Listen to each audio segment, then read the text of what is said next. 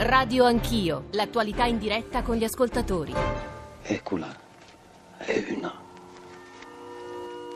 Ma perché te le mettete dentro al muro? Perché il mur al mantel colt, che è il della stalla de dit, che è il del sul de fo, e i pomate si bisogno de colt. Sì, sì, mio son qua brinade. Stan, an van piesa enti nos tomates, an per de settimane prima di Oter. Ehi, Yoter che cosa ti dirà? Ioter resta lì con la buca aperta e il naso e l'aria. Immagino che qualcuno di voi avrà riconosciuto questi passaggi, anche perché ieri sera la RAI ha eh, pensato bene, ecco, uso questa espressione di fare rivedere l'albero degli zoccoli. Ieri ci ha lasciato Ermanno Olmi, è stato uno dei registi più importanti del Novecento italiano. Noi abbiamo pensato di discuterne, rifletterne con storici, eh, critici cinematografici, amici eh, di Ermanno Olmi e ovviamente con voi ascoltatori, perché Ermanno Olmi, oltre a un grande regista, insomma, come i grandi registi italiani, ha saputo raccontare le profonde trasformazioni di questo paese. Mi permetto, prima di salutare Alberto Crespi, poi la nostra Baba Riscerme, Mario Snenghi, ma saranno con noi anche ospiti e intellettuali che hanno conosciuto bene Ermanno Olmi, penso a Corrado Staiano, penso a Monsignor Ravasi, penso a Carlo Petrini. Permettetemi soltanto di leggere un paio di passaggi. Bentornati all'ascolto di Radio Anch'io, sono le 9.16, Giorgio Zanchini al microfono. Da qualche quotidiano di stamane l'attacco, l'inizio di un pezzo di Paolo Merighetti sul Corriere della Sera. Se ne va con Ermanno Olmi, il grande cantore di una sfuggente armonia tra l'uomo e la natura, inseguita con pervicacia e bella utopia fin dai tempi dei suoi primissimi documentari industriali. A quei documentari rimanda anche pezzo molto bello di Goffredo Fofi sul Sole 24 Ore. Nel 61 a Venezia tre giovani registi esordivano nel lungometraggio con tre film ammirevoli: Il Pasolini di Accattone, Il De Seta di Banditi Orgosolo, Olmi del Posto. E a proposito di Olmi, eh, racconta eh, Fofi che Olmi stesso era cresciuto non ai margini dello sviluppo, ma nel suo stesso cuore. Da giovane documentarista della Edison seppe affrontare di petto il nuovo mondo, senza eh, lasciarsene traumatizzare. I fidanzati, un capolavoro sull'arrivo dell'industria in un sud ancora lento e arcaico e sull'incontro possibile tra nord e sud, la trilogia intimista Un certo giorno durante l'estate e la circostanza e le tante inchieste televisive e poi il canto pieno dell'albero degli zoccoli abbiamo aperto con questo questa seconda parte di Radio Anch'io su un mondo contadino che nessuno nel nostro cinema ha saputo amare e raccontare come lui, benché in un'ottica di accettazione e non di rivolta. E davvero le ultime righe, perché a proposito del canto, del racconto del mondo contadino, eh, Michele Serra stamane nella sua amaca scrive delle righe che vanno meditate. Eh, di Olmi si dica ogni bene possibile, ma si dica anche che se ne va, se non da sconfitto, da inascoltato, come chiunque oggi veda nella terra e nella natura la via della salvezza. 335 699 2949 anche stavolta prima di dare la parola ai nostri ospiti gli ascoltatori eh, anzitutto ehm, Laura da Pescia Laura buongiorno buongiorno eh, grazie per, eh, per, la trasmissione. Io che io ascolto tutte le mattine e mi, mi, scuso se sono molto emozionata. Eh, devo dire che eh, io ho eh, amato molto eh, Olmi perché soprattutto per la sua persona. Io, diciamo, il suo albero degli zoccoli è stato parte della mia formazione, soprattutto perché io amo il cinema, ma poi perché provengo da quel mondo che lui ha così descritto, un mondo, un mondo molto, eh, diciamo molto mm, che uno se, mh, mm, duro, ecco, però non molto meno duro, molto più duro del, del mondo di oggi. Eh, e la persona che eh, io ho trovato in questo, in questo film l'ho poi eh, eh, conosciuta e riconosciuta quando ci ho parlato direttamente eh, a Firenze nel, mh, mm, in occasione dell'edizione della Repubblica delle Idee. Ho, ci ho parlato diciamo, eh, a, direttamente a, faccia, a quattro occhi e poi l'ho ascoltato anche dal, dal palco. Mm. È, è, la stessa persona e io mi sono sentita molto mh, vicina ecco, nel suo modo di pensare, nel suo modo di affrontare questo eh, il rapporto fra la, eh, l'uomo e l'ambiente Guardi, e Laura, io, la delicatezza esatto, con cui lui... La delicatezza eh, e dice Fofi, aggiungo solo questa espressione, l'assoluta onestà e l'alta moralità. Eh, Alberto sì, Crespi, sì. buongiorno, benvenuto. Ciao Alberto, benvenuto. Buongiorno Giorgio. Credo che Alberto buongiorno, sia buongiorno a Cannes come la nostra. Barbara Scherm che tra poco sentiremo. Ora è difficile ovviamente sintetizzare in tempi radiofonici una cinematografia, anche una figura umana come quella di Ermanno Olmi. Credo che sia interessante da un lato sentire anche da Alberto Crespi che ha molto scritto su come i film siano stati capaci di raccontare la nostra storia. Ecco, questo è un passaggio importante, un punto credo importante. Il secondo è anche il tratto umano di Ermanno Olmi e credo che anche Barbara Scherm voglia insistere molto su quello. Alberto. Buongiorno intanto, sì, siamo qui a Cannes, eh, abbiamo avuto la notizia della morte di Ermanno ieri mentre eravamo in viaggio. Ermanno vinceva la Palma d'Oro qui a Cannes il 30 maggio del 78, era quasi 40 anni fa. Eh, e la vinceva in un'Italia, cioè la vinceva in Francia, ma naturalmente mentre l'Italia attraversava un periodo molto turbolento e molto doloroso, perché forse vale la pena di ricordare che in questi giorni ricorre anche il quarantennale della, dell'uccisione di Aldo Moro da Sì. parte delle Brigate Rosse. Sì, domani lo le, due cose, le due cose coincisero. Ecco, eh, Ermanno Olmi vinse la Palma d'Oro con l'albero degli zoccoli in quel momento storico e forse regalò agli italiani un pizzico di, di- di speranza e di soddisfazione anche patriottica in un momento eh, molto difficile, ma credo che Ermanno Olmi avesse anche intuito con, con la capacità di intuitiva che a volte hanno gli artisti che, che- che proprio in quel periodo, in quel momento storico finiva un sogno, finiva un'utopia, finiva la, la- la possibilità che le due grandi chiese dell'Italia, no? Mm, mm, mm. la Chiesa Cattolica e il comunismo potessero finalmente incontrarsi.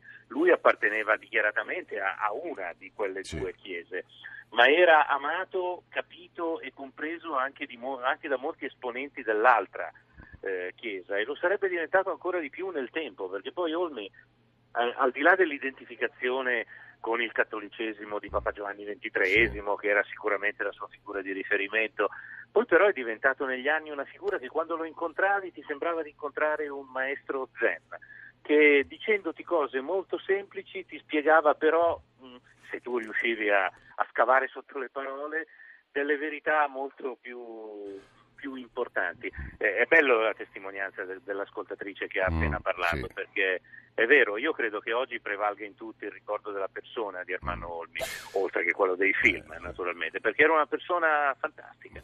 Guarda Alberto, eh, nel ringraziarti per questa tua voce iniziale e prima di sentire Babari Scerme e poi Corrado Stagliano, Mario Snenghi, eh, tu hai citato le parole eh, che tanto colpivano chi eh, incontrava eh, poi Olmi e che apparentemente... Anche il tono di voce Esatto, così quotidiane, ma in realtà che evidentemente toccavano delle corde che insomma risuonano in molti di noi. A questo proposito avevamo- abbiamo pensato di farvi di nuovo ascoltare un passaggio di una sua conversazione, peraltro eh, privata ma anche pubblica, eh, non dico che il senso della vita è un'espressione troppo altisonante, ma insomma in cui tocca, di- dicevo, dei, dei temi non secondari delle nostre vite. Eccole.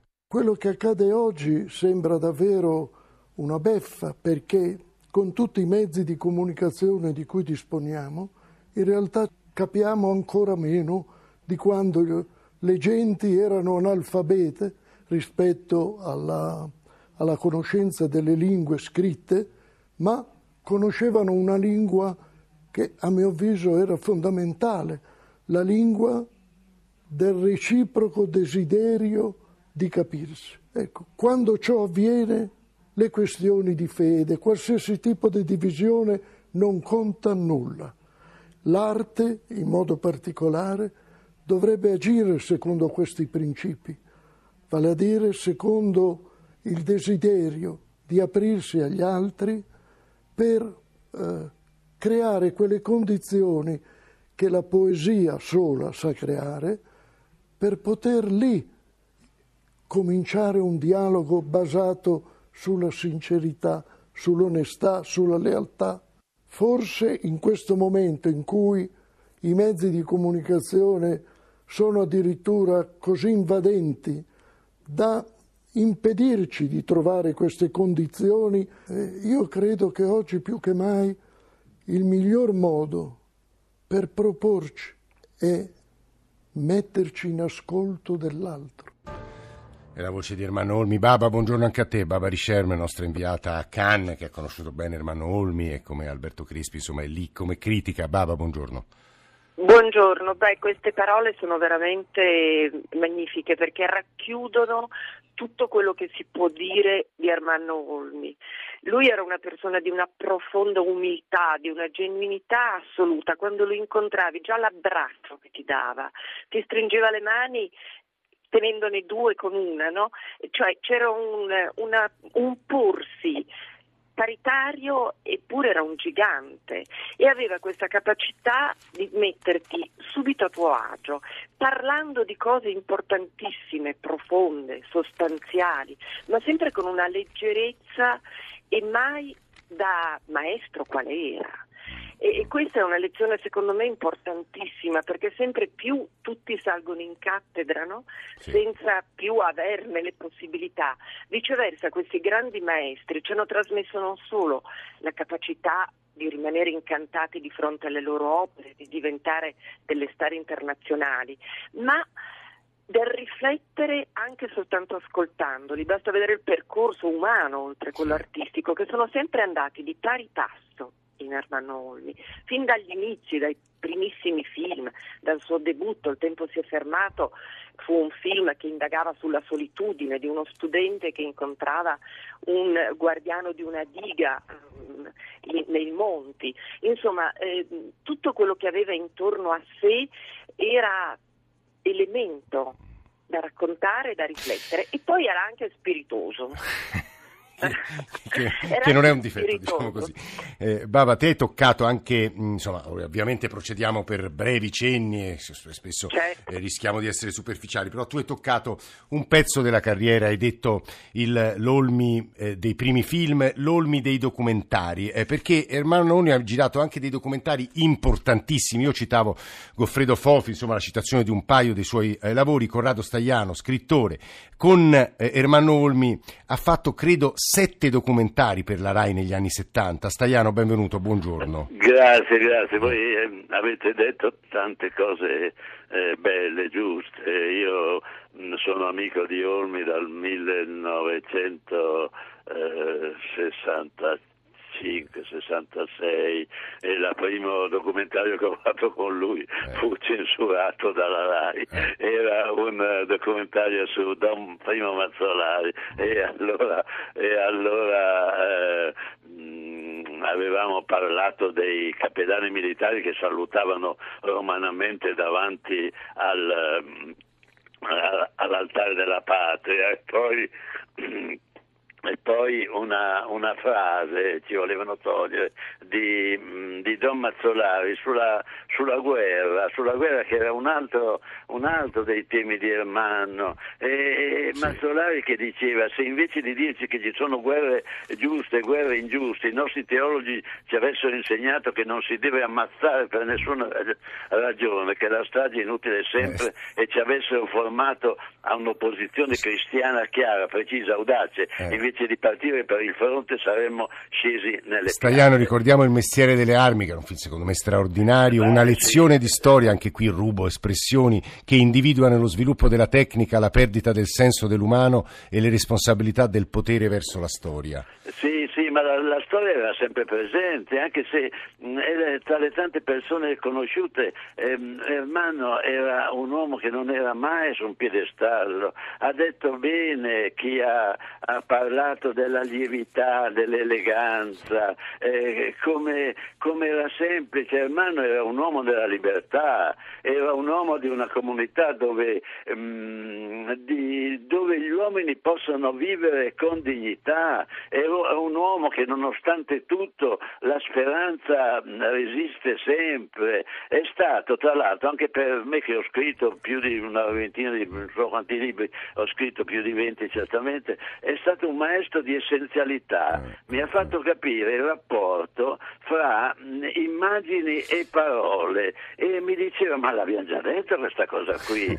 l'abbiamo già detto, non conta. Ehm, e poi come, ehm, come, era divertente andare in giro con lui, io sono stato con questo, con questo su questi pulmini, ehm, i, suoi, i, suoi, lui voleva sempre le stesse persone ed erano, ed erano avevano dei nomi bizzarri, Blulu, Noè. Stagliano, lei, lei, ha toccato anche con, con Babari Shermi il tema appunto del tratto umano, della modestia e soprattutto ha usato un'espressione sulla storia che vorrei girare a Mario Snenghi, che peraltro l'ha sentita come noi. Però a proposito della modestia eh, c'è un frammento brevissimo in cui eh, Ermano Olmi dice una cosa secondo me di grandissima statura, insomma che, che dà conto della grandissima statura dell'uomo. Eccolo. Il mio caro amico Peter Brook mi diceva quando mi chiamano maestro, io mi giro e vedo che non c'è nessuno. Peter Brook, immenso maestro del teatro del Novecento, ha detto Corrado Stagliano poco fa la storia era sempre presente. Professor Isnenghi, uno dei massimi storici italiani, ha raccontato le guerre, il Novecento italiano, potrei citare un'infinità, un'infinità dei suoi libri. E però, professor Isnenghi, dice stamane Michele Serra, in realtà eh, se ne va a Olmi eh, non da sconfitto, se non da sconfitto, da inascoltato. Professor Isnenghi, benvenuto. Buongiorno a tutti. Sì, certo, la mia lettura di Olmi eh, portava alla valorizzazione delle dinamiche storiche che stavano dentro, sottaciute, non esibite, come è stato detto finora. Più che le guerre, certo lui se ne è occupato nei secoli scorsi e anche fino alla prima guerra mondiale, sì. ma personalmente rimango legatissimo all'albero. Eh. E cioè, questo è ha davvero fatto un monumento alla civiltà contadina, esatto. ma è questa la, la, la rarità. E, e, si dice cattolico militante, d'accordo, ma non semplicemente fatti suoi, cattolico militante che riesce a riversare nell'arte e nella cultura eh, il suo esserlo. Mm. E questo è rarissimo in un paese che pretende o si suppone che sia tutto cattolico, integralmente cattolico come l'Italia no, non c'è mai stata in Italia una grande cultura cattolica e dunque neanche un grande cinema cattolico e invece sì, forse c'è stato ed è quello di Olmi. Allora l'originalità rispetto alle dinamiche eh, storico-culturali del, del secondo dopoguerra a lungo di Olmi mi pare proprio in questo che ci ha assicurato un'ottica, un'attenzione, una sensibilità, un amore per la grande civiltà contadina che andava scomparendo. Certo, anch'io ieri sera ho approfittato per rivedere eh. l'albero. E beh, a un certo punto si capisce che siamo nel 1898, sì. i fatti del 98. Eh, ehm, sotto l'occhio di un altro regista, eh, francamente anche sotto l'occhio di uno spettatore come sì. me, i fatti del 98 avrebbero potuto suggerire un atteggiamento più scapestrato, diciamo. Mm. E, e, invece il suo è proprio questo, di, continu- di continuare a mostrarci la relativa atemporalità della cultura contadina che passa attraverso questi eventi. E la cultura contadina, ma anche la cultura delle suore familiari, sì. dei piccoli parroci rurali, no, tutto questo non c'è molto nella nostra autocoscienza certo. assicurata dagli artisti, dagli intellettuali. Mi sembra che stia qui l'originalità. Nel secondo dopoguerra abbiamo avuto un sacco di registi ex fascisti riciclati più o meno vagamente o profondamente a sinistra, che ci hanno portato verso il mondo operaio, mm. magari raccontandoci anche il mondo contadino, mm, mm. ma più come un elemento di, di ritardo che come risorsa certo, e certo. valore, mentre Olmi naturalmente faceva quest'altra lettura. Insomma siamo di fronte a un non gramsciano, a un non gramsciano eh, che non, e non finge e non pretende di esserlo mica male, mi sembra una cosa rara. Mario Snenghi, grazie per la densità, devo dire, eh, alta eh, delle sue parole. Eh, Corrado Stagliano, vorrei chiudere con lei un, no, se, se vorrei dire questo, che mh, mm, la parola cattolico non è adatta. Uno che ha scritto lettera a una chiesa che ha dimenticato Gesù, forse mh, mm, non è tale, era un cristiano pieno di dubbi, Ermanno. E poi vorrei dire un'altra cosa, il, um, lo pigliavamo in giro, lo pigliavamo in giro. Eh, il, il, il Staiano, fa- facciamo una cosa, siccome ora il regista mi ha appena detto che abbiamo il documento che lei ha appena citato, eh, glielo faremo ascoltare e lo faremo sentire insomma, ai nostri ascoltatori, eccolo. Una religiosa cupa, intimorita dal castigo, cioè, ecco, non è una bella religiosità. La religiosità dovrebbe in qualche modo sempre essere dalla parte della vita, di tutte le forme di vita. Una religiosità nel guardare un prato, una religiosità nel vedere le acque pulite, la religiosità della coniugazione, di una sorta di matrimonio tra l'uomo e la terra e tra l'uomo e gli uomini. L'unica vera religione è la gioia.